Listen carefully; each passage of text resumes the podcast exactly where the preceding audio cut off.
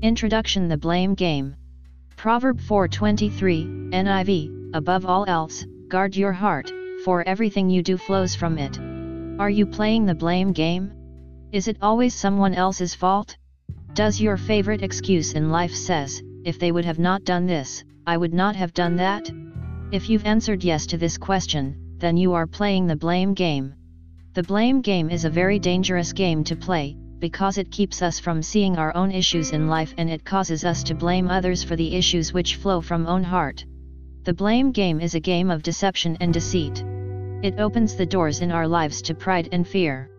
Pride and fear are power twins which work together hand in hand. Pride helps us to justify our wrong behaviors by blaming others for our actions and reactions. The spirit of fear causes us to be afraid to admit our wrong actions because we tend to fear what others will think more than what God thinks. Pride will cause us to hold on to the lie called, it's always someone else's fault, simply because we're too prideful to admit, and say, I'm sorry, I was wrong. Pride is a work of our flesh which is motivated and influenced by the spirit of fear. Pride is what causes one to fear the opinion of men, more than the opinion of God which in turn causes us to be a servant of men rather than a servant of God. The pride of life will always cause us to be afraid to confess our own faults as long as we fail to realize that what we do is not who we are, but a sinful act in which we've allowed our evil flesh to commit. As long as we continue to judge ourselves based upon what we do, pride, fear and condemnation will always be able to operate in our lives. What we do is not who we are.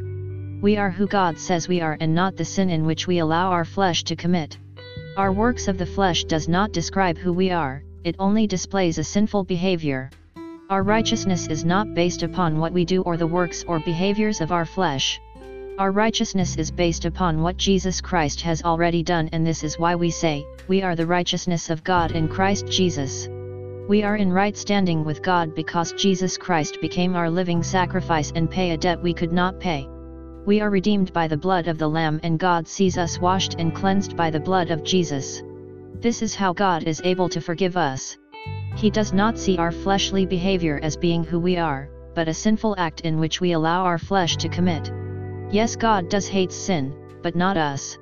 So admit your part, confess your part, and quit your part so you can walk free of guilt and condemnation having a clear conscience before God.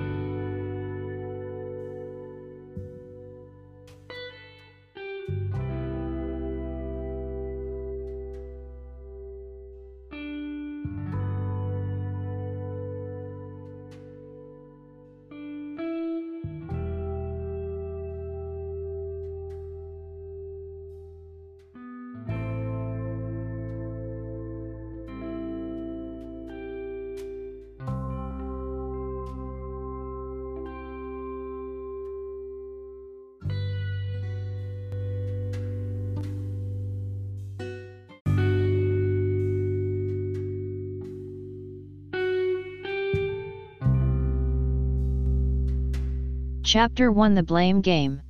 Proverb 423, NIV, Above all else, guard your heart, for everything you do flows from it. Are you playing the blame game? Is it always someone else's fault? Does your favorite excuse in life says, if they would have not done this, I would not have done that? If you've answered yes to this question, then you are playing the blame game.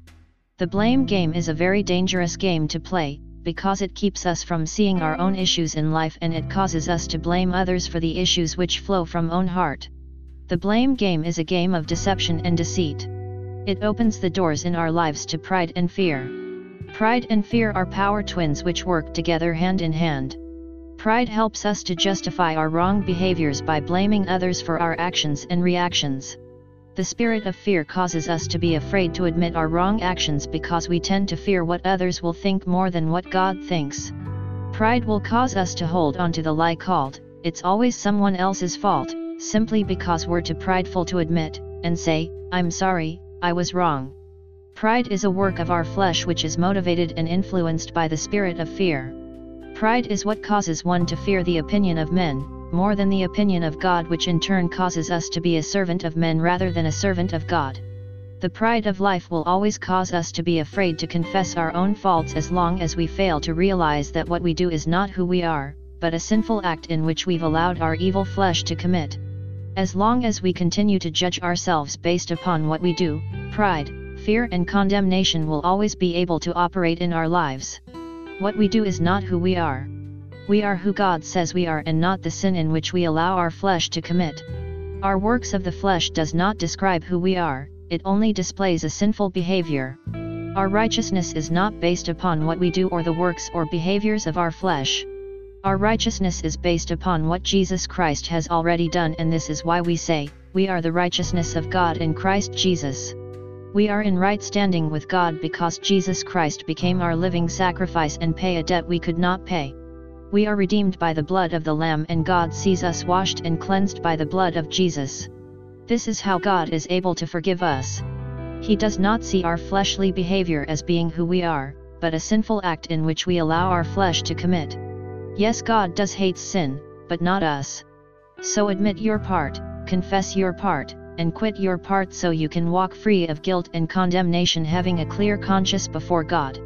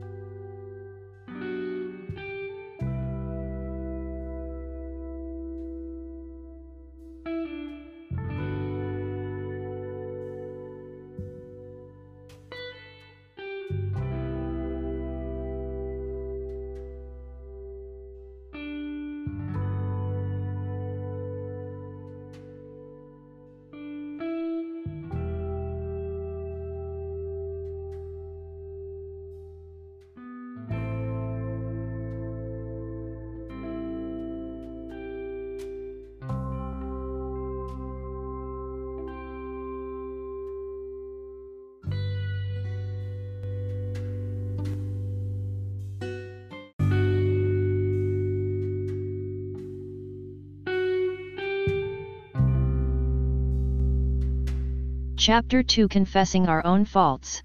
James 5:16, NIV, Therefore confess your sins to each other and pray for each other so that you may be healed.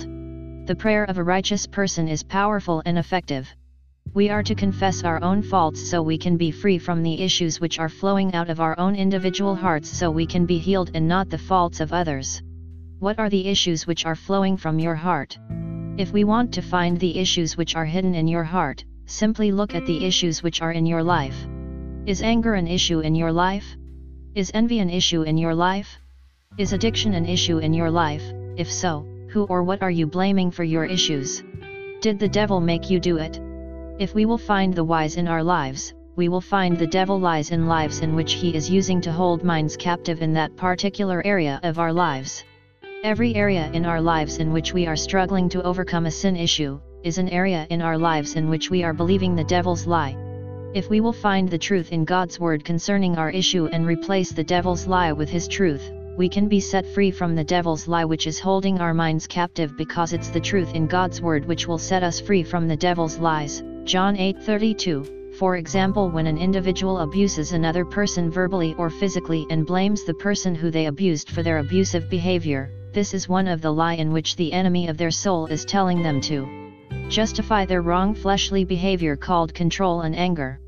Until we're willing to admit or confess our own works of the flesh, pride will always be there to justify our wrong behaviors, because it will always be someone else's fault. We must be willing to admit our own faults before we can ever quit them. Instead of blaming others for own issues, what's the worst could happen if we would humble ourselves under the mighty hand of God and admit our own faults by simply saying, I was wrong? Why are we so afraid to admit that our flesh is not perfect? Whenever we confess our faults and admit what we did or said was wrong, and receive God's forgiveness for our sins, it will help us to become free from the lie called deceit and pride. Confessing our own faults will also help us to grow spiritually in Jesus Christ and to become mature responsible individual in life as well. It takes a mature humble person to admit their own faults and to own their own issues. If you're ready to deal with the real issues and motives in your life, then let's get started, because it's time to quit justifying our fleshly sinful behaviors and blaming others for our own issues of anger, outburst of rage, unforgiveness, adultery, fornication, rude and disrespectful pious behavior. At the end of the day and the beginning of the day, we need to ask ourselves the same two questions God asked Adam in the Garden of Eden. God asked Adam, Where are you? And he asked Eve, What is this you have done? Adam blamed God and Eve for his disobedient actions and Eve blamed the serpent for her act of disobedience to God. Who are you blaming for the sin issues in your own life? Who are you blaming for your acts of disobedience? Did the devil make you do it? Not unless you're demon possessed. Did your spouse make you do it? There's one thing I have found to be true, as long as we continue to play the blame game, we will never be able to be free from the lies and deceptions which holds our hearts and mind blinded and captive to the lies and issues which flows out of our own individual hearts and into the lives of those around us. I know you thought it was everyone else's fault which made you scream, yell, cuss and shout, and throw fits of rage but the truth of this matter is, we have a choice as to how we respond to others' actions and the issues which we have in our own individual lives are flowing from what's inside our own individual hearts. This is why Proverbs 4:23 tells us to guard our own hearts, because out of it flows the issues of our life. Our flesh's issues are able to manifest because of the lies believed with our heart and mind. We must renew our minds to God's Word before we can change our fleshly behavior to live God's way because our actions are being motivated by what we believe. Whenever we use others' actions as an excuse for our own bad reactions of strife and confusion, it's really a display of the issues which are coming out of our own individual heart called pride.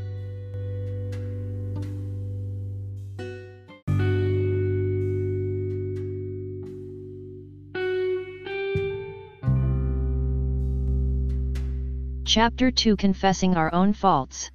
James 5:16, NIV, Therefore confess your sins to each other and pray for each other so that you may be healed. The prayer of a righteous person is powerful and effective. We are to confess our own faults so we can be free from the issues which are flowing out of our own individual hearts so we can be healed and not the faults of others. What are the issues which are flowing from your heart? If we want to find the issues which are hidden in your heart, simply look at the issues which are in your life. Is anger an issue in your life? Is envy an issue in your life? Is addiction an issue in your life? If so, who or what are you blaming for your issues? Did the devil make you do it? If we will find the wise in our lives, we will find the devil lies in lives in which he is using to hold minds captive in that particular area of our lives. Every area in our lives in which we are struggling to overcome a sin issue, is an area in our lives in which we are believing the devil's lie. If we will find the truth in God's word concerning our issue and replace the devil's lie with his truth, we can be set free from the devil's lie which is holding our minds captive because it's the truth in God's word which will set us free from the devil's lies. John 8:32. For example, when an individual abuses another person verbally or physically and blames the person who they abused for their abusive behavior, this is one of the lie in which the enemy of their soul is telling them to justify their wrong fleshly behavior called control and anger. Until we're willing to admit or confess our own works of the flesh, pride will always be there to justify our wrong behaviors, because it will always be someone else's fault. We must be willing to admit our own faults before we can ever quit them. Instead of blaming others for own issues, what's the worst could happen if we would humble ourselves under the mighty hand of God and admit our own faults by simply saying, I was wrong? Why are we so afraid to admit that our flesh is not perfect? Whenever we confess our faults and admit what we did or said was wrong, and receive God's forgiveness for our sins, it will help us to become free from the lie called deceit and pride. Confessing our own faults will also help us to grow spiritually in Jesus Christ and to become mature responsible individual in life as well. It takes a mature humble person to admit their own faults and to own their own issues. If you're ready to deal with the real issues and motives in your life, then let's get started because it's time to quit justifying our fleshly sinful behaviors and blaming others for our own issues of anger, outburst of rage, unforgiveness, adultery, fornication, rude and disrespectful pious behavior. At the end of the day and the beginning of the day, we need to ask ourselves the same two questions God asked Adam in the Garden of Eden. God asked Adam, Where are you? And he asked Eve, What is this you have done? Adam blamed God and Eve for his disobedient actions and Eve blamed the serpent for her act of disobedience to God. Who are you blaming for the sin issues in your own life? Who are you blaming for your acts of disobedience? Did the devil make you do it? Not unless you're demon possessed. Did your spouse make you do it? There's one thing I have found to be true, as long as we continue to play the blame game, we will never be able to be free from the lies and deceptions which holds our hearts and mind blinded and captive to the lies and issues which flows out of our own individual hearts and into the lives of those around us. I know you thought it was everyone else's fault which made you scream, yell, cuss and shout, and throw fits of rage, but the truth of this matter is, we have a choice as to how we respond to others' actions and the issues which we have in our own individual lives are flowing from what's inside our own individual hearts. This is why Proverbs 4:23 tells us to guard our own hearts, because out of it flows the issues of our life. Our flesh's issues are able to manifest because of the lies believed with our heart and mind. We must renew our minds to God's word before we can change our fleshly behavior to live God's way because our actions are being motivated by what we believe. Whenever we use others' actions as an excuse for our own bad reactions of strife and confusion, it's really a display of the issues which are coming out of our own individual heart called pride.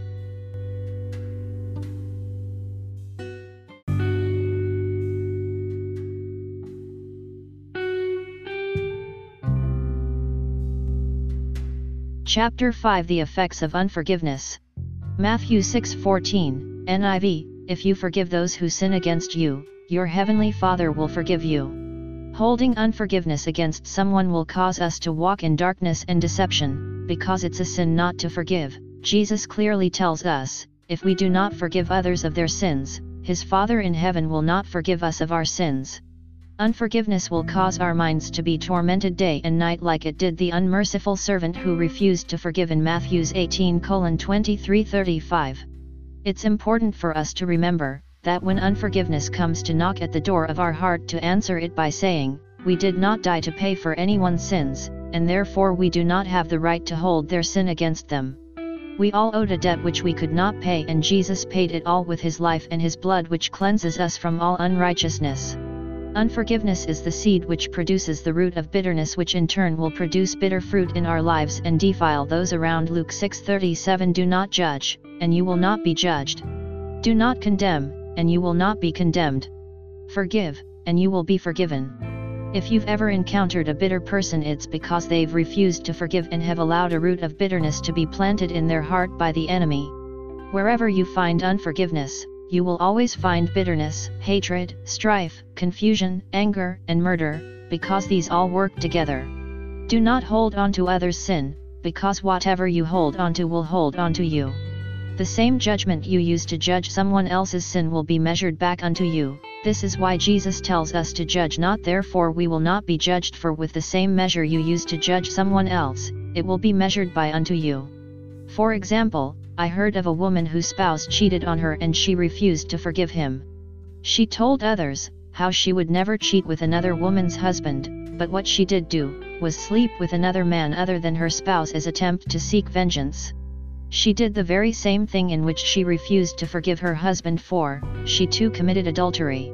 The same sin of adultery which she refused to forgive her husband for, came back to meet her because she refused to release it by forgiving him. Although he was wrong for committing adultery, she became wrong for her sin of adultery and unforgiveness also. As a result, she got what she was holding onto. We must forgive others of their sins against us, so it does not take root inside your heart, and produce a root of bitterness. The longer we hold on to unforgiveness, the greater the consequences will be in our own individual lives. Holding on to unforgiveness will eventually cause you to produce a root of bitter, which in turn will cause you to sow bitter seed into the lives of those you come in contact with, by telling others bad things about the person who sin against you. A root of bitterness wants vengeance.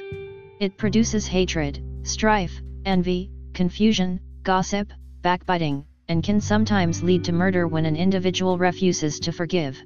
It's important for us to remember when at times to forgive others, that it was their sin against you and it's not ours to carry.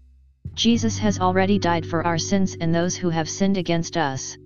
We must receive God's forgiveness for ourselves first, before we can extend it to those who have wrongly sinned against us. If we do not forgive, we will not be able to receive God's forgiveness for ourselves, because Satan will use his accusations of guilt and condemnation to make you feel as if you have committed the unpardonable sin. I know, it does not sound fair, that we should have to forgive because you were the one violated while you were minding your own business, but I have news for you, Jesus was minding his own business when our sins came upon him. He was crucified because of our sins and he still asked his Father to forgive us for our sins and we too must ask God to forgive those who have sinned against us, so we can be free to move on with our lives. If the person who offended you, never says they're sorry or never ask for your forgiveness, you must still remember, that they're not asking you for forgiveness or saying sorry to you, is between them and God and it's their sin issue to carry not yours. They will have to give an account to God for their own actions and reactions and we will have to give an account for our actions and reactions.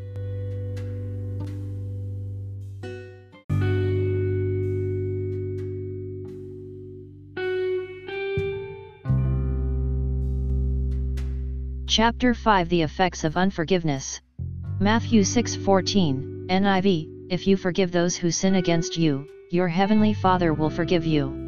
Holding unforgiveness against someone will cause us to walk in darkness and deception, because it's a sin not to forgive. Jesus clearly tells us, if we do not forgive others of their sins, his Father in heaven will not forgive us of our sins.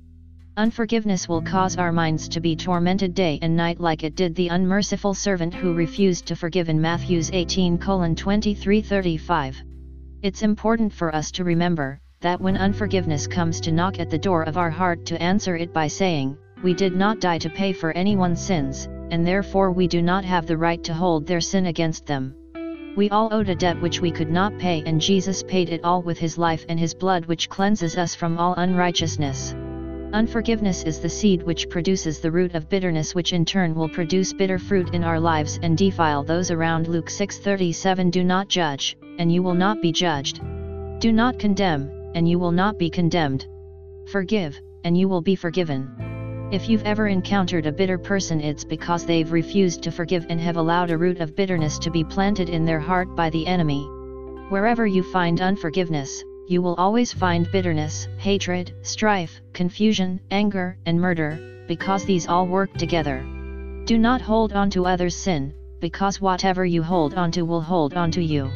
The same judgment you use to judge someone else's sin will be measured back unto you. This is why Jesus tells us to judge not therefore we will not be judged for with the same measure you use to judge someone else, it will be measured by unto you. For example, I heard of a woman whose spouse cheated on her and she refused to forgive him. She told others, how she would never cheat with another woman's husband, but what she did do, was sleep with another man other than her spouse as attempt to seek vengeance. She did the very same thing in which she refused to forgive her husband for, she too committed adultery. The same sin of adultery which she refused to forgive her husband for, came back to meet her because she refused to release it by forgiving him.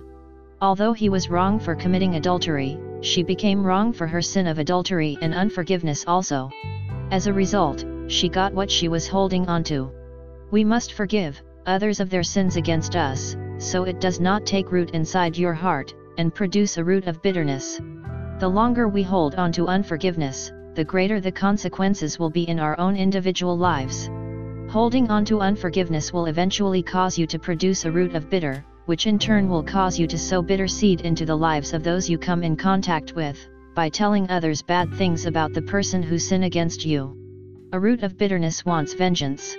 It produces hatred, strife, envy, confusion, gossip, backbiting, and can sometimes lead to murder when an individual refuses to forgive. It's important for us to remember when at times to forgive others, that it was their sin against you and it's not ours to carry. Jesus has already died for our sins and those who have sinned against us.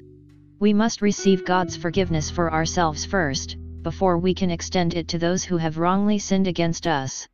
If we do not forgive, we will not be able to receive God's forgiveness for ourselves, because Satan will use his accusations of guilt and condemnation to make you feel as if you have committed the unpardonable sin. I know, it does not sound fair, that we should have to forgive because you were the one violated while you were minding your own business, but I have news for you, Jesus was minding his own business when our sins came upon him. He was crucified because of our sins and he still asked his Father to forgive us for our sins and we too must ask God to forgive those who have sinned against us, so we can be free to move on with our lives. If the person who offended you, never says they're sorry or never ask for your forgiveness, you must still remember, that they're not asking you for forgiveness or saying sorry to you, is between them and God and it's their sin issue to carry not yours.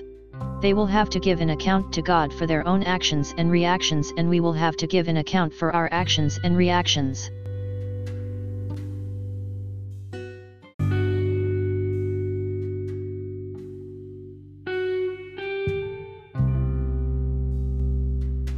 Chapter 7 Learning to Trust God. Proverbs 3 5, NLT Trust in the Lord with all your heart and do not lean on your own understanding. In all your ways acknowledge him, and he will make your paths straight.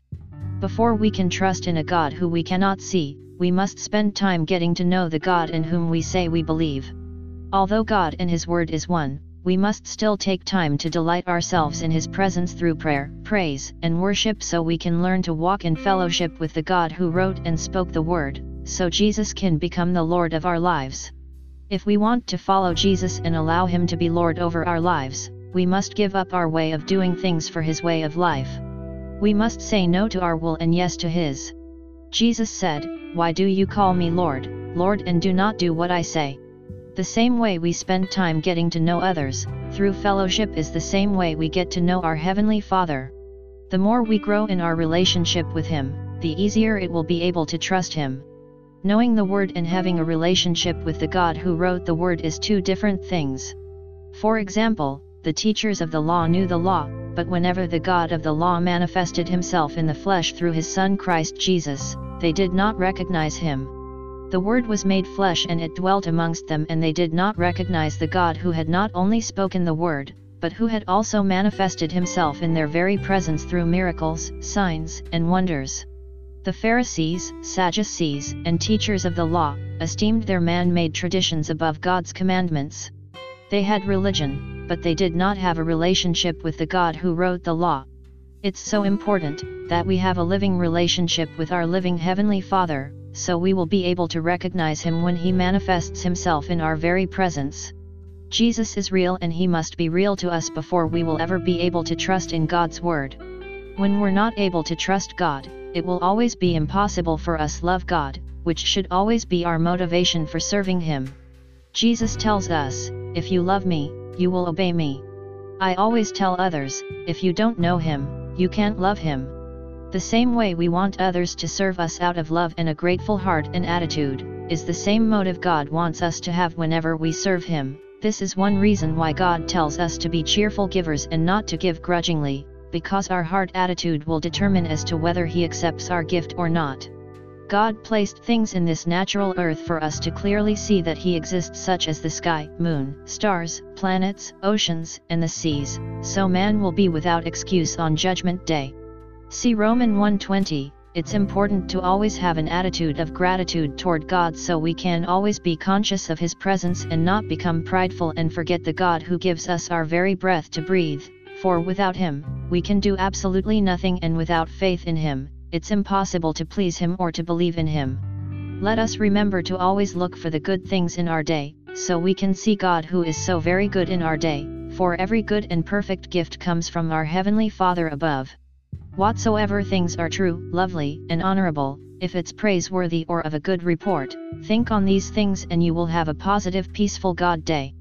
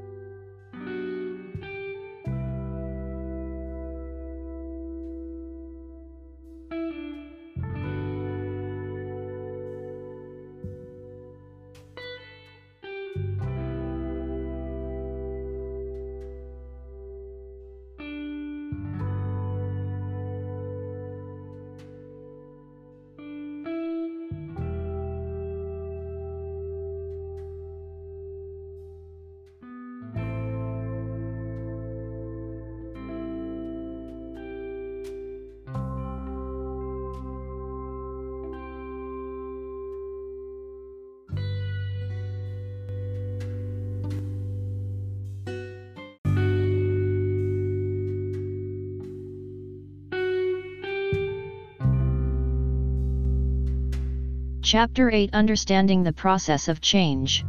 Romans 12 1, 2, NIV, Therefore, I urge you, brothers and sisters, in view of God's mercy, to offer your bodies as a living sacrifice, holy and pleasing to God. This is your true and proper worship. Do not conform to the pattern of this world, but be transformed by the renewing of your mind. Then you will be able to test and approve what God's will is His good, pleasing and perfect will. I've heard people say, I am going to change, no more smoking, drinking, getting high or going to jail, I am not going to repeat the same cycle in my life.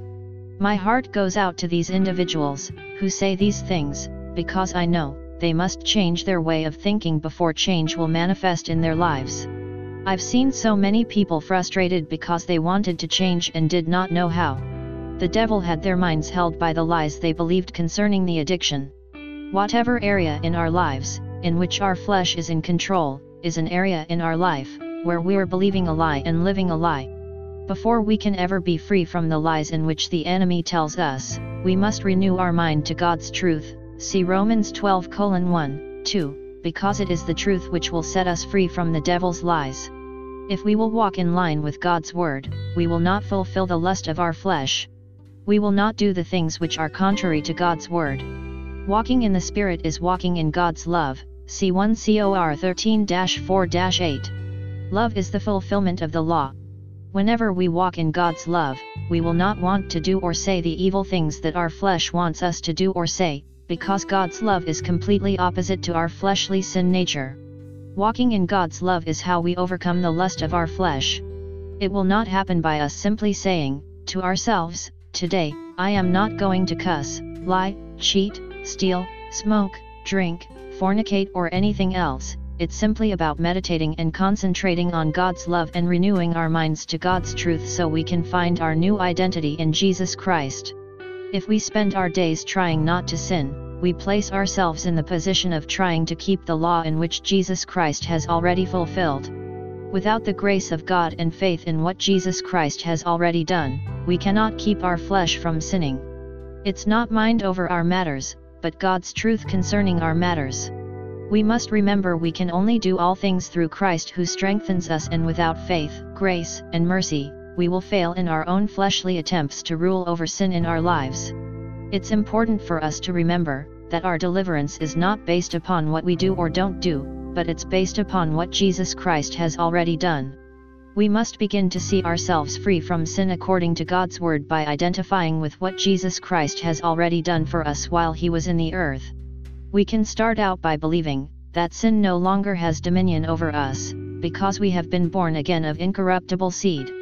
We can remind ourselves that no matter what we feel like, we are still in right standing with God because of what Jesus did and not because of what we did, because He who knew no sin became sin for us so we could become the righteousness of God in Christ Jesus according to 2 Corinthians 5 21 NKJV. We do not have to allow our fleshly sinful nature to rule over us if we continue to walk in the love God because God's love does not seek its own vengeance by repaying evil for evil. We are born again of incorruptible seed. We are born again with the Spirit of God living inside of us. We must see ourselves in Christ Jesus as being crucified together with Christ, sitting in heavenly places together with Him by faith. We must remember, whenever we accepted Jesus Christ into our hearts, that we became new creatures in Christ Jesus spiritually and old things passed away all things have become new on the inside of us because our spirit is new and we have a new heart filled with God's desires. See 2 Corinthians 5:17. God wants us to learn how to walk in the spirit or in his love, so we will not fulfill the lust of our fleshly sinful nature through the process of renewing our minds to God's Word. See Romans 12 1, 2.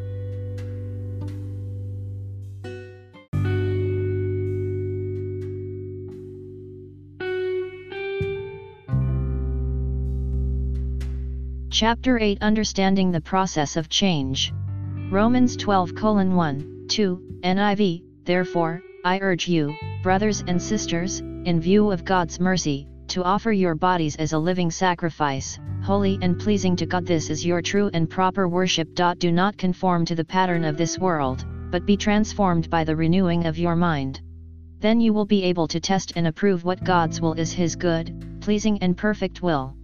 I've heard people say, I am going to change, no more smoking, drinking, getting high or going to jail, I am not going to repeat the same cycle in my life. My heart goes out to these individuals, who say these things, because I know, they must change their way of thinking before change will manifest in their lives. I've seen so many people frustrated because they wanted to change and did not know how. The devil had their minds held by the lies they believed concerning the addiction. Whatever area in our lives, in which our flesh is in control, is an area in our life, where we're believing a lie and living a lie. Before we can ever be free from the lies in which the enemy tells us, we must renew our mind to God's truth, see Romans 12 1, 2, because it is the truth which will set us free from the devil's lies. If we will walk in line with God's word, we will not fulfill the lust of our flesh. We will not do the things which are contrary to God's word. Walking in the Spirit is walking in God's love, see 1 Cor 13 4 8. Love is the fulfillment of the law. Whenever we walk in God's love, we will not want to do or say the evil things that our flesh wants us to do or say, because God's love is completely opposite to our fleshly sin nature. Walking in God's love is how we overcome the lust of our flesh. It will not happen by us simply saying, to ourselves, Today, I am not going to cuss, lie, cheat, steal, smoke, drink, fornicate or anything else, it's simply about meditating and concentrating on God's love and renewing our minds to God's truth so we can find our new identity in Jesus Christ. If we spend our days trying not to sin, we place ourselves in the position of trying to keep the law in which Jesus Christ has already fulfilled. Without the grace of God and faith in what Jesus Christ has already done, we cannot keep our flesh from sinning. It's not mind over our matters, but God's truth concerning our matters. We must remember we can only do all things through Christ who strengthens us and without faith, grace, and mercy, we will fail in our own fleshly attempts to rule over sin in our lives. It's important for us to remember, that our deliverance is not based upon what we do or don't do, but it's based upon what Jesus Christ has already done. We must begin to see ourselves free from sin according to God's Word by identifying with what Jesus Christ has already done for us while He was in the earth. We can start out by believing that sin no longer has dominion over us, because we have been born again of incorruptible seed. We can remind ourselves that no matter what we feel like, we are still in right standing with God because of what Jesus did and not because of what we did, because, he who knew no sin became sin for us, so we could become the righteousness of God in Christ Jesus according to 2 Corinthians 5 21 NKJV. We do not have to allow our fleshly sinful nature to rule over us if we continue to walk in the love of God because God's love does not seek its own vengeance by repaying evil for evil. We are born again of incorruptible seed. We are born again with the Spirit of God living inside of us. We must see ourselves in Christ Jesus as being crucified together with Christ, sitting in heavenly places together with Him by faith. We must remember, whenever we accepted Jesus Christ into our hearts, that we became new creatures in Christ Jesus spiritually and old things passed away all things have become new on the inside of us because our spirit is new and we have a new heart filled with God's desires. See 2 Corinthians 5:17. God wants us to learn how to walk in the Spirit or in His love, so we will not fulfill the lust of our fleshly sinful nature through the process of renewing our minds to God's Word. See Romans 12 1, 2.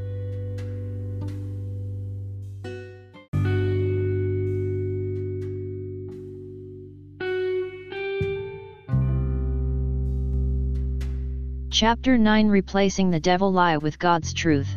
John 8 31. 32, NIV, So Jesus was saying to those Jews who had believed him, If you continue in my word, then you are truly disciples of mine, and you will know the truth, and the truth will make you free. Notice Jesus says knowing the truth will make us free, free from what? The devil lies. We must continue in God's truth to be free from the lies which the enemy has placed in our minds. We must change our mind's hard drive and get rid of our stinking thinking by changing our way of thinking for God's way of thinking and doing things. As we approach these end times, it's very important that we understand what's the will of the Lord is and what's going on around us spiritually. We must remain sober and alert because we do have an adversary and his name is Satan, the devil, who's going about like a roaring lion to find someone to devour. He's looking for someone who's asleep and weak spiritually. He a bully and preys on the weak and ignorant. Jesus tells us in John 10:10, NKJV, that he's a thief and his only purpose in the earth is to steal, kill, and destroy. The good news is Jesus has already defeated the devil and he has given us as believers the keys to the kingdom and power to cast out devil in his name. Mark 16:16. We have God's authority to bind things in heaven and in earth and to loose things in heaven and in the earth, by simply speaking his word.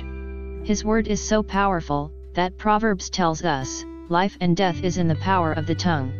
God used words to created things in heaven and things in the earth, and the devil uses his words to created, fear, torment, strife and division in our life. Each time, we believe the devil lie, it will be manifested through the works of our flesh, because again, every sin issue in our lives are there because we are believing the devil lie concerning that issue in our life. Eve believed the devil lie and she did eat. The devil did not physically do anything to her, he simply spoke a lie to her and she believed it and acted upon it by eating the forbidden fruit.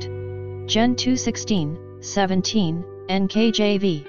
As believers, we have the same power to make the devil eat his words, by speaking God's word into our situation and circumstances. We must use our keys of authority to speak to the enemy and tell him what is written. Jesus used his kingdom keys of authority every time in dealing with the devil. He always spoke what his father said and did what he saw his father do. Jesus understood that the devil was his enemy and not flesh and blood humans and we too must understand the same less we spend our time and energy fighting against flesh and blood human beings. Eph 612, NKJV, lets us know that we wrestle not against flesh and blood but against principality, powers, and rulers of this dark age. We must use our weapon of warfare called the Word of God to cast down the devil lies from our minds and thoughts by simply speaking God's Word instead of His words. This is what Jesus did in His earthly ministry and this is what we are to do as followers of Jesus Christ. We must say what Jesus said whenever Satan was lying to him and trying to tempt him while he was hungry from fasting 40 days and 40 nights. It is written man shall not live on bread alone but by every word which proceeds out of the mouth of God. Matt 4 colon 4, whose words are you living on? Your words are creating your atmosphere. Our atmosphere and the lifestyle in which we are living is the result of the words which we are believing and speaking. Remember, we have that same created power to speak things into existence. God gave it to Adam in the garden and he has passed it on to us through Jesus. Whatever Adam named the creatures and the mammals it was so. He named the dog a dog and he began to bark like a dog. He told the cat that he was a cat and it begins to meow like a cat. Whatever you're acting like, is what you believe to be true about yourself. Start quoting the Word of God and start saying what God is saying about your issue and remind the devil, that, it is written by Jesus' stripes we were healed, it is written that Jesus stripped the devil of all of his powers and he has given us the authority over him, it is written that I am more than a conqueror in Christ Jesus, it is written devil, that I can do all things through Christ who strengthens me.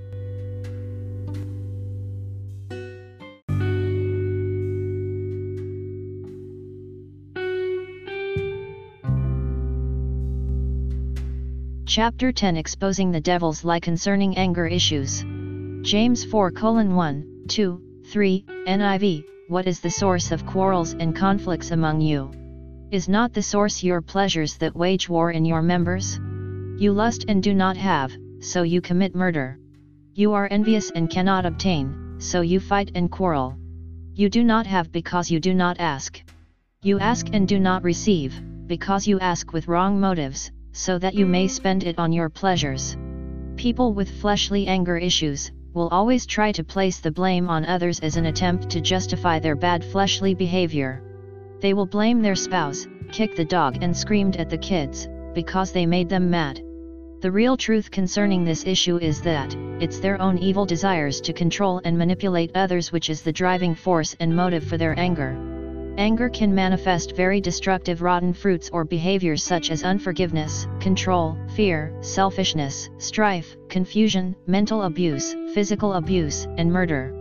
The real reason for anger unless it holy anger against sin, will always be rooted in control and manipulation because the sole purpose for the anger is to gain control over another person will so they can manipulate them into doing what they want.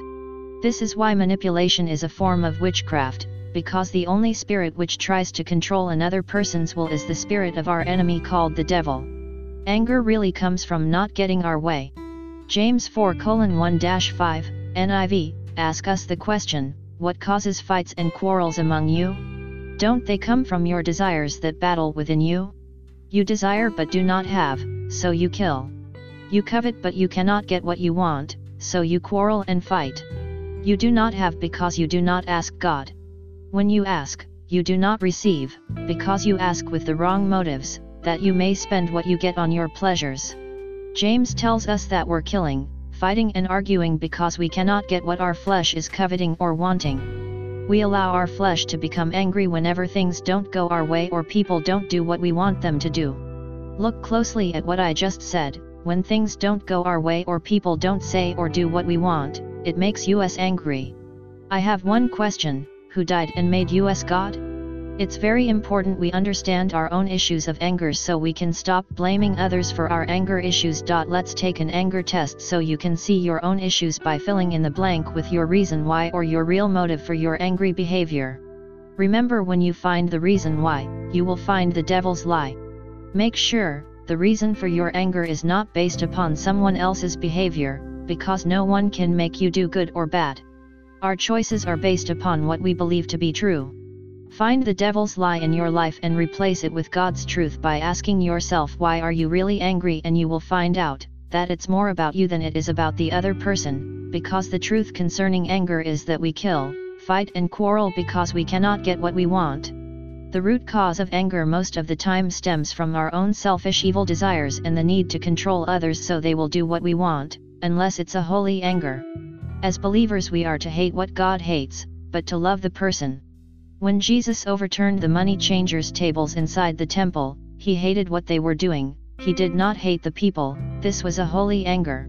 It's okay to be anger and for us to hate what God hates, but it's never okay to hate the person who committed the sin action, this is the difference between flesh anger and holy anger. I heard of a young lady who's always upset with her father, because he sometimes lie or sometimes he not able to do what he tell her he will do for her. She expresses her anger toward him, by not answering her phone or by talking really disrespectful to him when she does. The first thing we must remember about an person who tell lies, is that it's their lies not ours and they will have to give account to God for having a lying tongue, not you, so don't make their lying issue your issue by holding on to their sin and by being angry about their lying flesh issue, yes hate the sin but still love the person and love them. Ask God to give you wisdom as to how to confront this person in love so you can help them.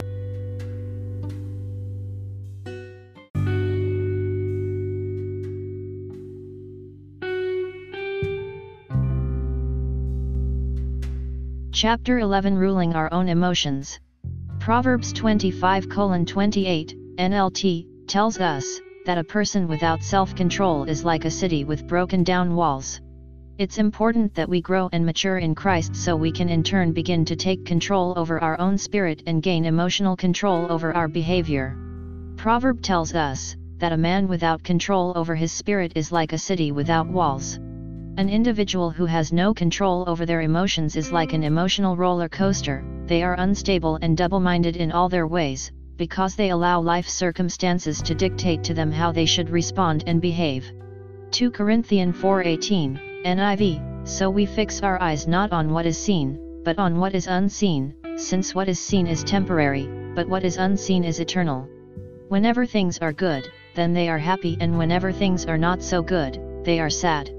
It's as if there's no middle ground for an individual who will not use their faith in God and choice to gain control over their emotions. Although our life circumstances are constantly changing does not mean we have to allow our emotional stability to change each time our situations changes. We must spend time fellowshipping with God and in His Word so we can learn how to trust in His love for us and become water walkers. We must learn to walk by faith and not by sight before we will ever be able to take control over our emotions. I remember whenever the Holy Spirit revealed this to me about emotional stability. I was ministering with someone on the phone and I began to recognize their mood swings. When things were going good, they were happy on cloud 9. If things were going bad the following day, they were down and depressed. While speaking with them and listening to their emotional roller coaster experience, I told them to turn in their tickets and get off the other person emotional roller coaster ride so they could remain stable. I began to understand at that very moment, how they were allowing the behavior of the spouse to control their emotion. God began to show me, that their affections, emotions, and faith were set on the other person's behavior instead of his word and as a result of this, fear was causing her emotional roller coaster issues. She would look at his behavior and say, he's been doing well. She was not looking at him through the eyes of faith, but through the eyes of hers flesh. She was basing his behavior on what she could see with her natural eyes and not according to her faith in God's word concerning his issue. She was walking by sight and not by faith in God's word. She was without hope concerning this issue in her life because she was not standing on God's word concerning this issue. Faith is the substance of things hoped for. Her hope was not in God's word but in his actions. She was hoping that he would get better, but she did not believe that he was already better. She was not standing on God's promises concerning this issue, which made her feel faint, tired, exhausted, and wanting to give up at times. Although she had great faith in other areas of her life, she did not have faith in this area, because she was not hearing or believing God's word concerning this area of her life. We can have great faith for healing and no faith concerning family salvation if we do not renew our minds concerning that area. Faith comes by hearing and hearing by the word of God. If we are not hearing scriptures pertaining to family salvation, then we will not have faith for family salvation. We must renew our minds in every area of our lives, especially the areas in which the enemy is waging battle within our mind. If you're having hormonal imbalances due to menopause or some type of chemical imbalances, please receive medical attention and continue to stand on God's word so He can help you to remain stable during this season in your life because Jesus is Lord over our hormonal changes and His Word can guide us into His truth concerning our treatment and deliverance. Let us remember, that our physical body is His temple, the place where His Holy Spirit dwells. It's the Spirit which raised Jesus Christ physical flesh body from the dead which is now living inside of us which is able to quicken our mortal bodies and cause God's life to be manifested through us and in our lives. God created us, and he knows what we need physically to operate in this earthly realm in a healthy wholesome way, for he wishes above that we prosper.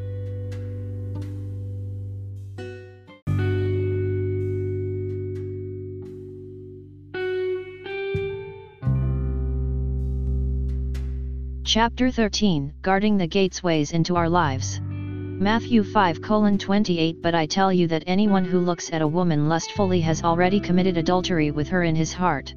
I always tell people, if you want to understand how something works, to always go back to how it originally began, because there's nothing new under the sun. The devil cannot create anything new under the sun. He can only takes what God has already created and perverts it. He takes what's good and tempts us to use it for evil purposes to make money. The serpent gained access into Adam and Eve's lives and caused sin to enter into the world, by the eye gate. He tempted Eve by what she could see. He deceived her and led her to believe that the forbidden tree and its fruit which God has said was not good to eat from, was good for food, pleasant to the eyes, and a tree desirable to make one wise. Satan gained access into her life by what she could see and her evil desire to be God called pride.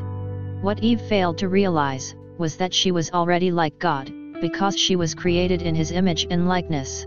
The serpent used her eye gate to gain her attention but he used her own heart desire called pride to entice her to eat. Eve heart issue and desire was to be wise like God. Her heart issue was pride, the same as Satan who was cast out of heaven for the same sin pride, Eve wanted to be God, being like him was not enough. The serpent only tempts Eve with the evil desires which was already in her own heart to draw and entice her to sin. James 1:14, 15, NKJV, tells us that each one is tempted when he is drawn away by his own desires and enticed. Then when desire has conceived, it gives birth to sin, and sin, when it is full grown, brings forth death. Eve allowed the serpent to plant his seed of pride into her heart by convincing her that she could be like God if she ate from the tree of knowledge. Pride in Eve's heart is what led her to eat the forbidden fruit. Pride was the sin which caused the serpent to be thrown out of heaven and the sin which caused both Adam and Eve to be thrown out of the Garden of Eden. Did the devil make Eve eat the fruit? Of course not. Eve ate the fruit because she believed the devil lie and received the devil lie called the pride of life which changed her heart desires into the devil's desires and this is why she said he deceived her. The serpent smooth talked her into believing his lie, the same way he's still smooth talking woman into doing things they should not be doing. Eve believed the lie to be true in her heart and received the devil lie into her heart. The only role the serpent played was that of a liar. He spoke God's word out of context and used it to entice Eve. If Eve would have known how to cast down those evil thoughts of the enemy which told her that she would not surely die, she would not have eaten from the tree. If Eve would have taken the way of escape by running away from the tree, she could have avoided the devil's temptation altogether, because God always provides us a way of escape whenever we are tempted. The Apostle Paul tells us this in 1 Cor 10 13 NKJV No temptation has overtaken you except such as is common to man, but God is faithful, who will not allow you to be tempted beyond what you are able, but with the temptation will also make the way of escape, that you may be able to bear it. The next time you're tempted, find your way of escape to avoid sin. If you have to run, walk, move away, hang up, close your eyes, close your ears, don't touch or don't taste. Find your way of escape and take it. Joseph had to run from Potiphar's wife whenever she wanted to have sex with him. He took the way of escape by running away from the sin. He did not stay around to see how strong he was. He did not play with the sin of adultery. He saw it, recognized it, and ran away from it. He took his way of escape. How many times have we been caught by sin, because we did not take the way of escape? Instead of removing ourselves from the situation, we stayed and said, I'm strong I can do this, not without God. When God tells us not to do something, He will not strengthen us to do it. We can do all things through Christ who strengthens us. It's important for us to remember, that God does not tempt us with evil. He's not testing us to see if we will be able to pass the temptation.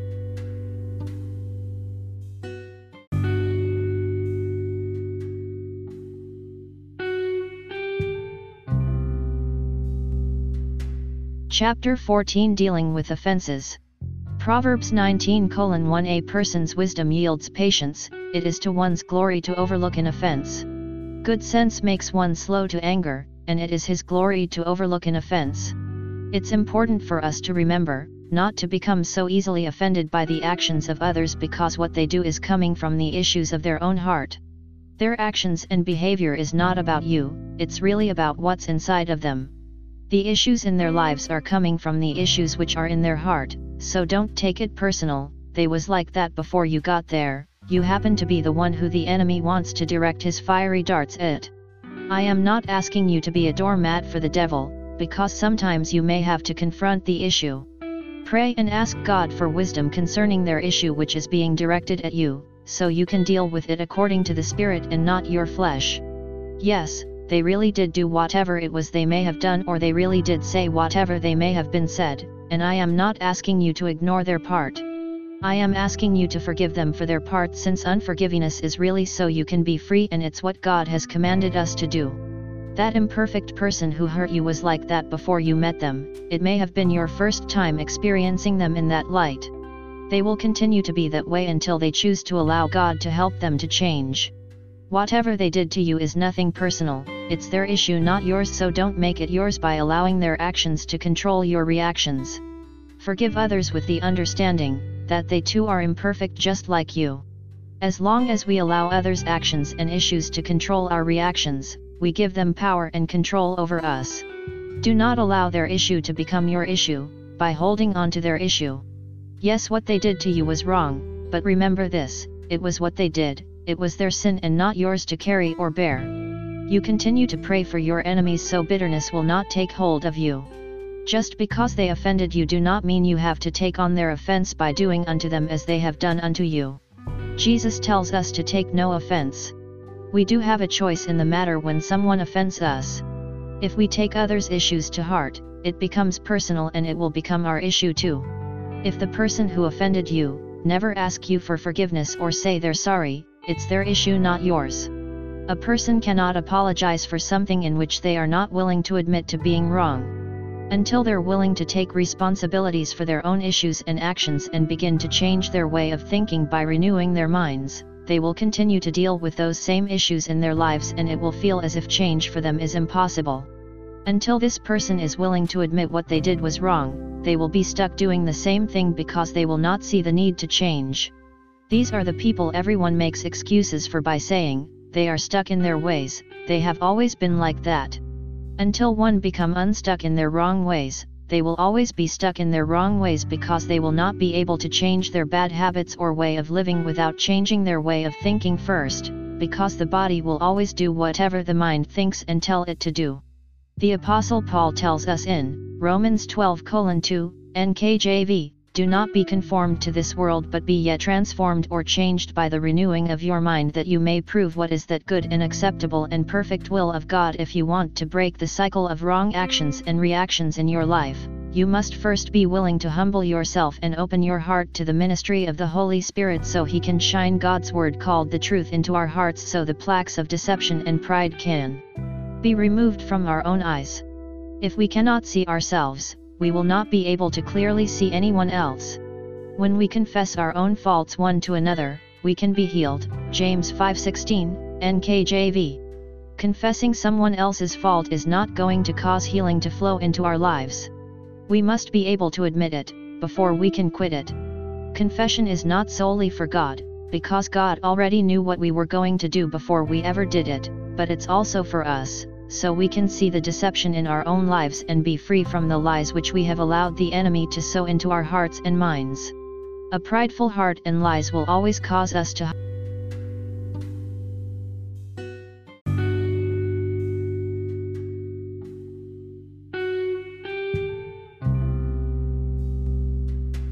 Chapter 15 Dealing with Offenses Proverbs 19 1 A person's wisdom yields patience, it is to one's glory to overlook an offense. Good sense makes one slow to anger, and it is his glory to overlook an offense. It's important for us to remember, not to become so easily offended by the actions of others because what they do is coming from the issues of their own heart. Their actions and behavior is not about you, it's really about what's inside of them. The issues in their lives are coming from the issues which are in their heart, so don't take it personal, they was like that before you got there, you happen to be the one who the enemy wants to direct his fiery darts at. I am not asking you to be a doormat for the devil, because sometimes you may have to confront the issue. Pray and ask God for wisdom concerning their issue which is being directed at you, so you can deal with it according to the Spirit and not your flesh. Yes, they really did do whatever it was they may have done or they really did say whatever they may have been said, and I am not asking you to ignore their part. I am asking you to forgive them for their part since unforgiveness is really so you can be free and it's what God has commanded us to do.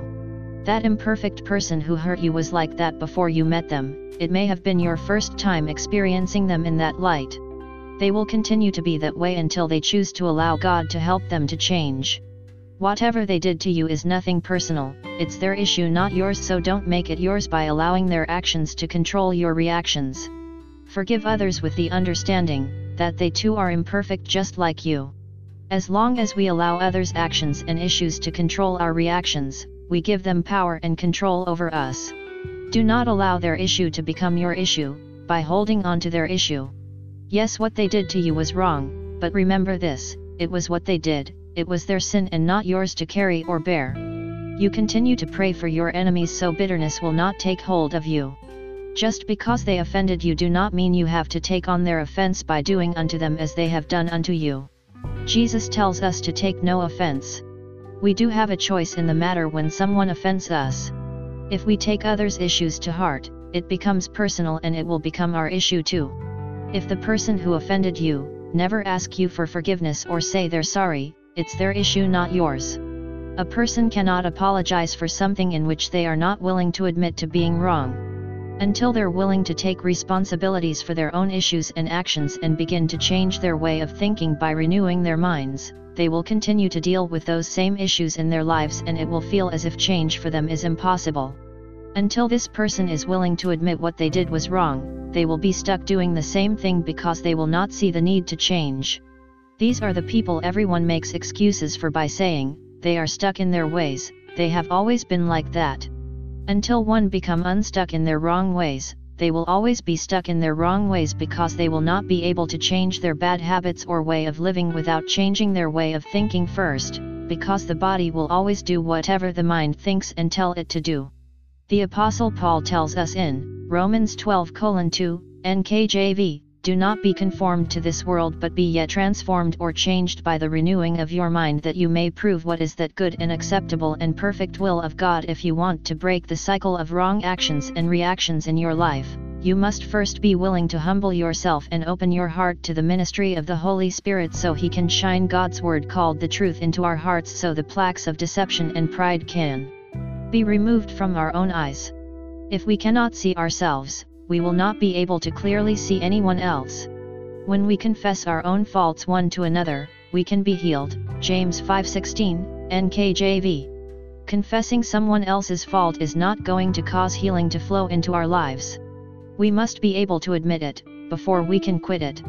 Confession is not solely for God, because God already knew what we were going to do before we ever did it, but it's also for us, so we can see the deception in our own lives and be free from the lies which we have allowed the enemy to sow into our hearts and minds. A prideful heart and lies will always cause us to hide.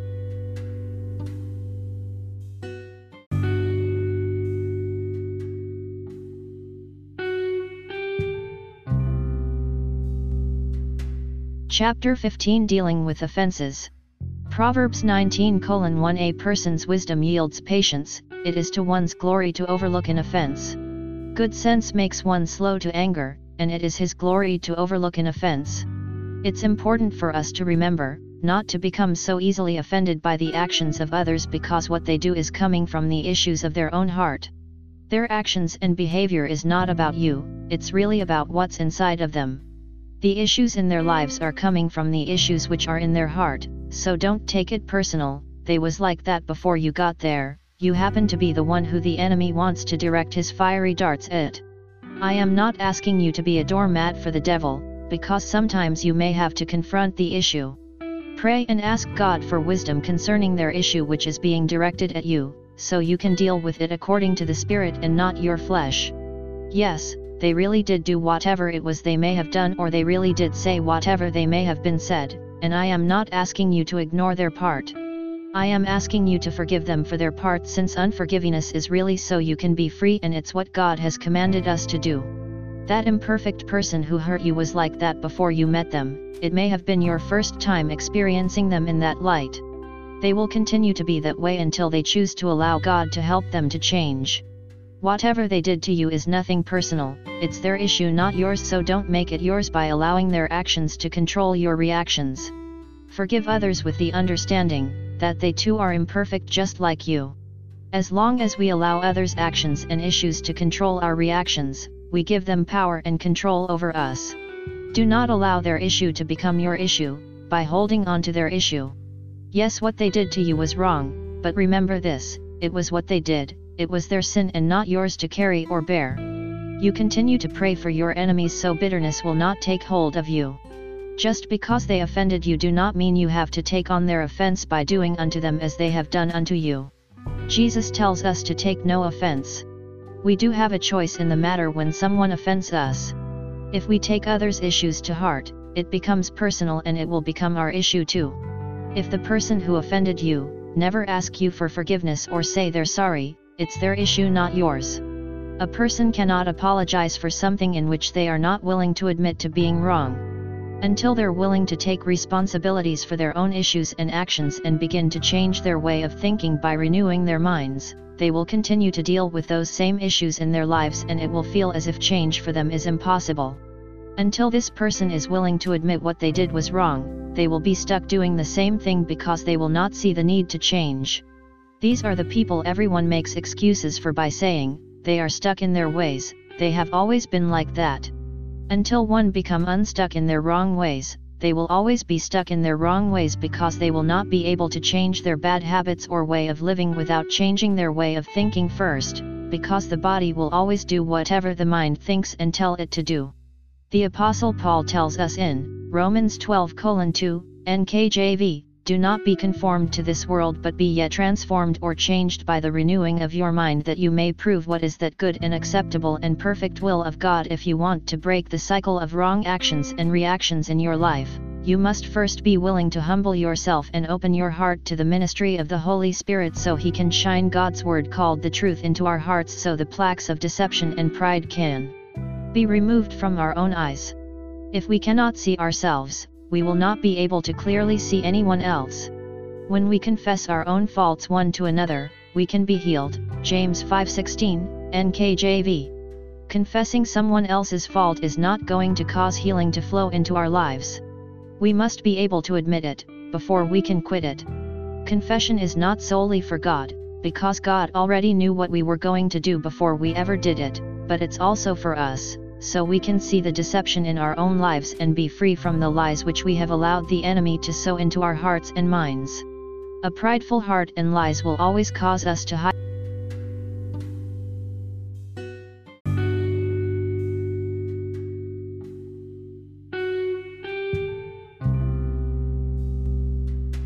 Chapter 16 Understanding Our Self-Perception Proverbs 23 7 As a man thinketh in his heart so is he. Our perception of ourselves will always determine how we treat ourselves and others and also how we allow others to treat us. What you truly believe about yourself inside your heart is how you will see yourself. If you see yourself as a drug addict, then you will call yourself a drug addict and do the things a drug user do. Proverbs lets us know that as a man thinketh in his own heart so is he. An individual who uses drugs is a drug user who has an addiction to a drug. What they do, does not say who they are as a person. Our behaviors only show what our fleshly habits and addictions are. One of the things I have found to be astonishing which even goes against society way of thinking, is that it's against their rules to call a child stupid, dumb, or ignorant because they knows that the power of negative words can have a negative effect on our children and as a result of this knowledge, they've encouraged both teachers and parents to teach positive reinforcement to our children while they're small. It seems as if the rules changes as our small children grow into adults. The same worldly society which promoted positive reinforcement for the child while they were children, will call that same child who had now grown into an adult, by his or her behavior or addiction. I don't know if society thinks that once a child has grown into an adult that words lose their power or what. Words do not lose their power regardless of our age. It's not okay to call a child stupid and it's not okay to call an adult stupid. Proverbs tells us that life and death are in the power of our tongue and we will eat the fruit of our words. We will have whatsoever we say. It's always important for us to ask God to help us to be slow to speak and quick to hear, so we can say what He wants us to say. Our words are seeds sown into the hearts and minds of others whenever we speak. If we will allow God's wisdom and understanding to come into our hearts, it will tame our tongues and teach our mouths what to speak. The next time you're ready to speak a word, look at it as sowing a seed into the heart and mind of another individual and you will be more careful of the seeds in which you sow. It's important, we stop calling others names based upon their behaviors and actions, and start calling people according to who God has called and created them to be. If we will start calling those things which be not as though they were, in due season we will see the harvest from the words which we have spoken begin to manifest into our lives and the lives of others. It's important for us to remember, as believers, we are must live by faith and not according to what things or people appear to be for the things which are seen are temporal, but the things which are unseen are eternal. It's important that we begin to see people as God sees them from the inside out, so they can begin to see themselves the same way God sees them. The same way God used His words to frame the world, is the same way we use our words to shape and frame our world and those around us. God has given us His power to speak life or death. The tongue is a mighty force and it will set our life course. If we can change our words and control our tongue, we can change our life and those around us. We have that same power which raised Christ from the dead living on the inside of us and we too have the ability to call those things which are not as though they were. Stop calling Johnny a drug addict and start calling Johnny delivered, filled with the knowledge of God's will in all wisdom and spiritual understanding, Colossians 1 9, NKJV. If we want to see people as God sees them, we as believers must walk by faith, and not according to what situations and circumstances look like. God gave Adam the power to name every creature in which he had created. Eve did not know that she was a woman until Adam called her a woman. Eve did not know her own name until Adam called her Eve the giver of life. When Adam named her God called her. Every time he called her by her God-given name, he was really calling her into her destiny. We see God changing individual names throughout the Bible, for example, he changed Abram to Abraham, in Genesis 17 4, 5, NKJV, because he was calling him as he saw him, the father of many nations. God called Abraham wife Sarai who was 90 years old, at the time Sarah, Genesis 17 17-15, because he saw her as the mother of many nations. He changed their names, because he understood the power of his words. Every time someone called Abraham by his new name, and he answered, he was not only answering to his name, but he was answering God's calling on his life. Every time, Abraham answered to the name in which God had given him, his perception of his self was beginning to change. He had accepted God's plan and purpose for his life. Every time someone called Sarah by her name, they was calling her what God called her a mother of many nations. They was confirming her destiny and calling those things which were not as though they already were. They were calling both Abraham and Sarah destiny into existence. They were calling them according to God's purpose. God did not see Abraham as he was in his natural state of being, he saw him as he had created him to be, which the father of many nations was. God did not see Sarah as society saw her, which was too old to have children. He her as he had originally created her to be, which was the mother of many nations.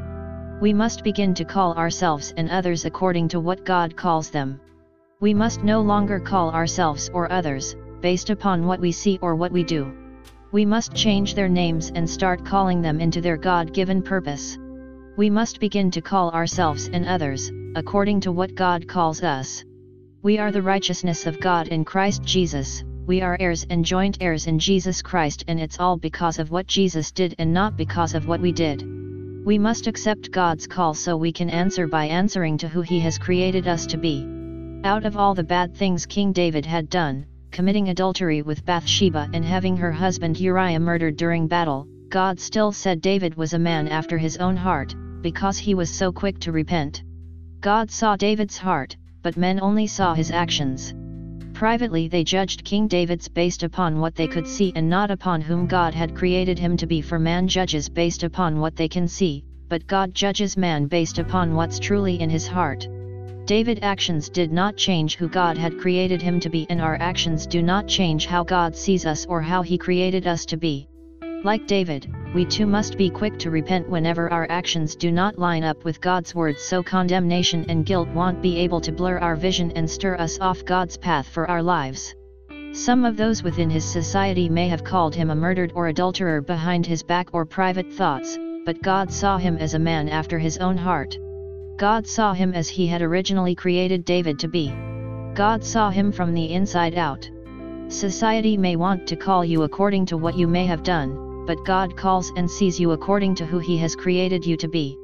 It's important that we accept God's forgiveness in our lives, so we too can see ourselves the way God sees us and not according to how society sees us. Unless we receive God's forgiveness, condemnation will always tell us that we're guilty because unconfessed sin causes shame and guilt and makes us want to hide from God's presence like Adam and Eve did in the garden after they had sin. I have good news for you, we do not have to try to hide from God whenever we sin, all we have to as believers, is repent and receive God's forgiveness so we can what continue to move forward toward the mark of the prize of our high calling in Christ Jesus.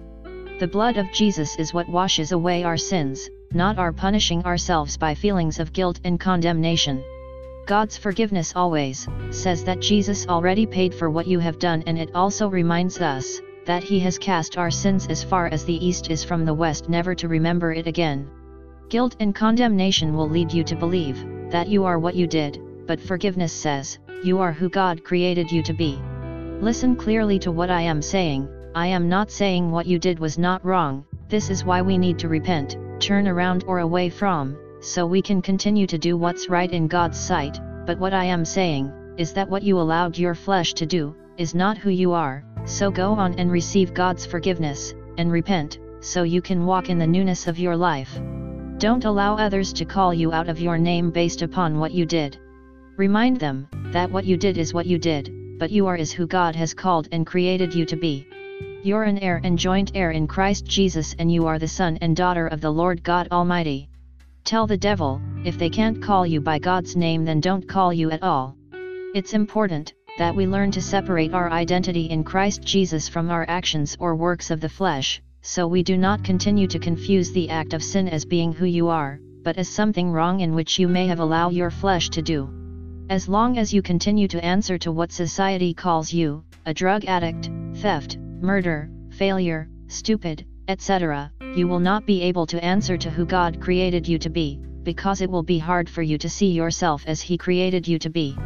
Every time we answer to any other name, such as drug addict, felon, stupid, liar, theft etc. which is contrary to who God says we are, we will take on the identity of the name in which we are identifying ourselves with, because what you're really saying, is, what I did is who I am. How you see yourself and what you believe about yourself, will determine how you live, how you treat yourself and others, because, as a man thinketh in his heart so he is.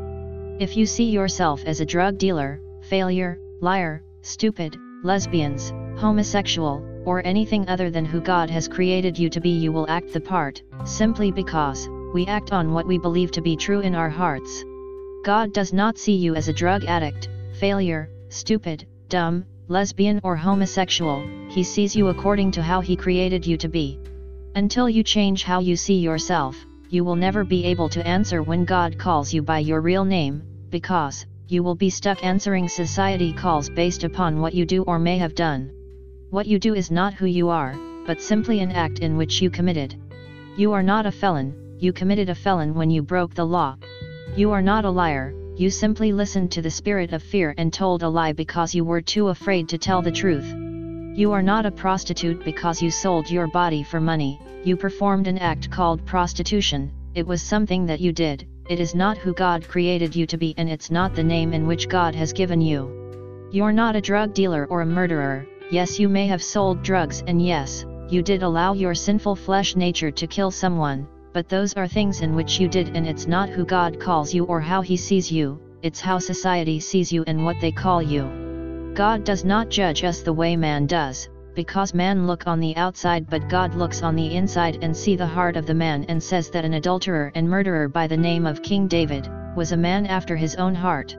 Our sin action does not say who we are and it does not disqualify us from being called and used by God, because he sees you for who you really are. He sees you based upon who he created you to be. We are created in God's very image and likeness, what an honor! Before the Apostle Paul life was converted to Christianity on the road to Damascus, his name was Saul. He was a strict Pharisee who believed that killing believers was the right thing to do. As Saul, he consented to Christian murders. He consented to Stephen being stoned to death in Acts 7:59 NKJV.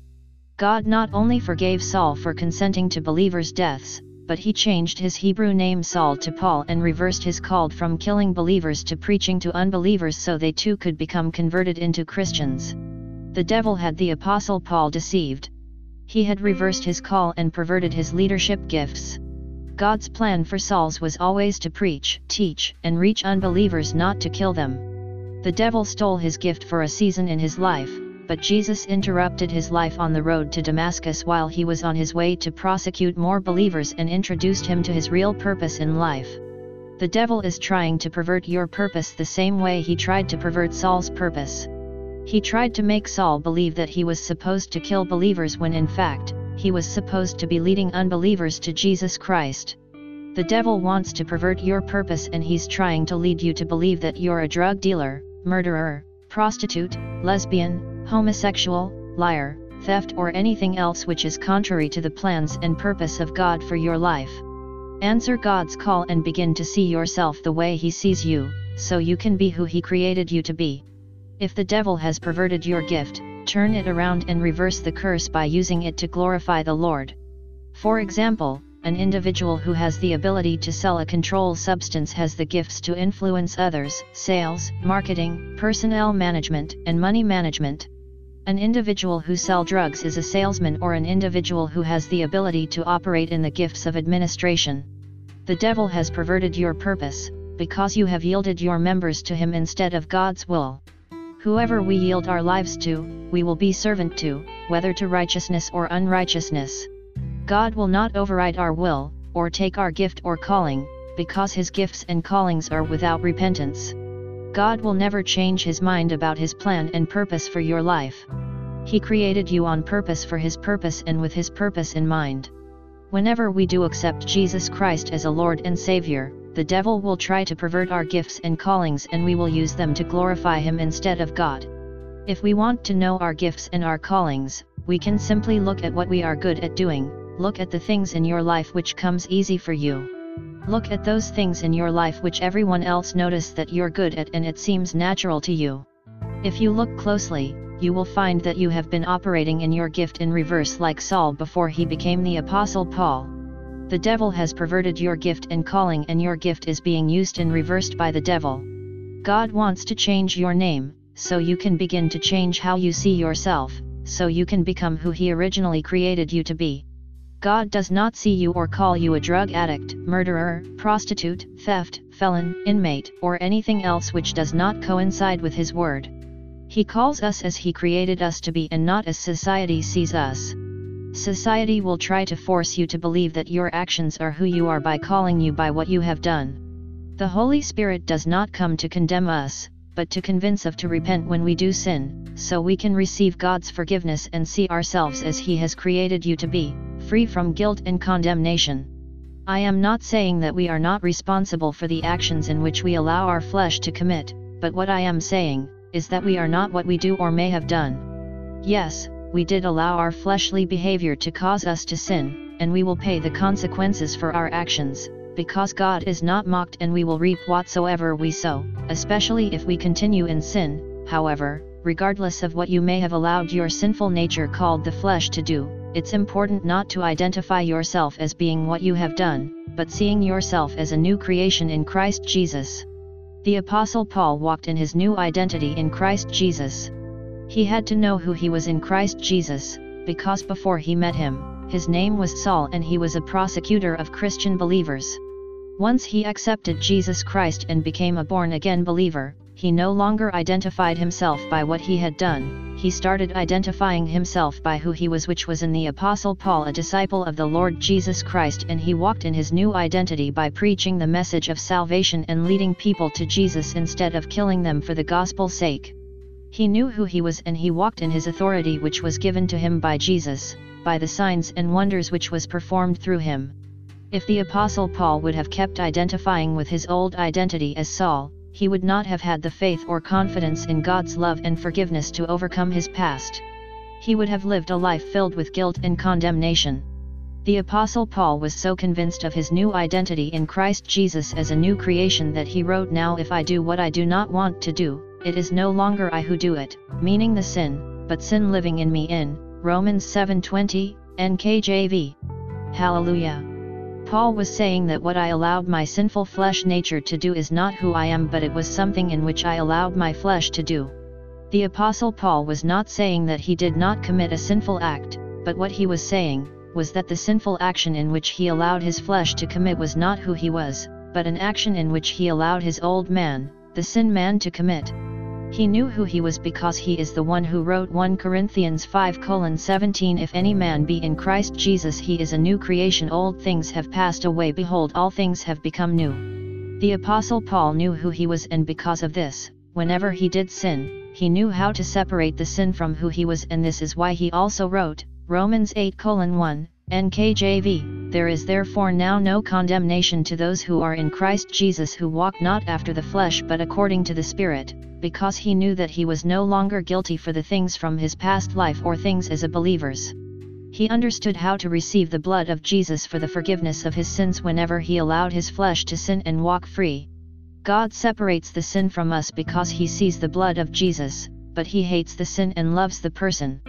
If we will learn how to separate our sin from being who we are and start seeing it as an act in which we allowed our sinful flesh nature to commit, we too can begin to say I receive God's forgiveness and there is now no condemnation in me. I am no longer guilty for what I did, but I am forgiven because of what Jesus has already done. We can begin to walk in the newness of life in Christ Jesus so we don't continue to confuse our actions with being who we are good or bad.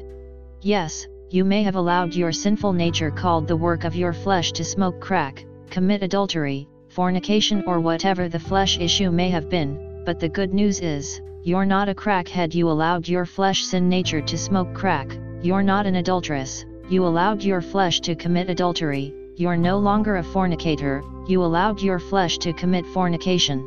As a born-again believer, you are justified by God's grace and your faith in what Jesus Christ has already done for you.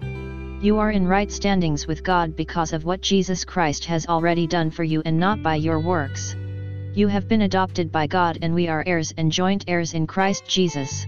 Our body is God's temple, the place where His Spirit dwells, and our sinful behaviors comes from the sin which is in our sin nature called the works of our flesh in Galatians 5 19 22 NKJV, in which we were born into whenever the fall came.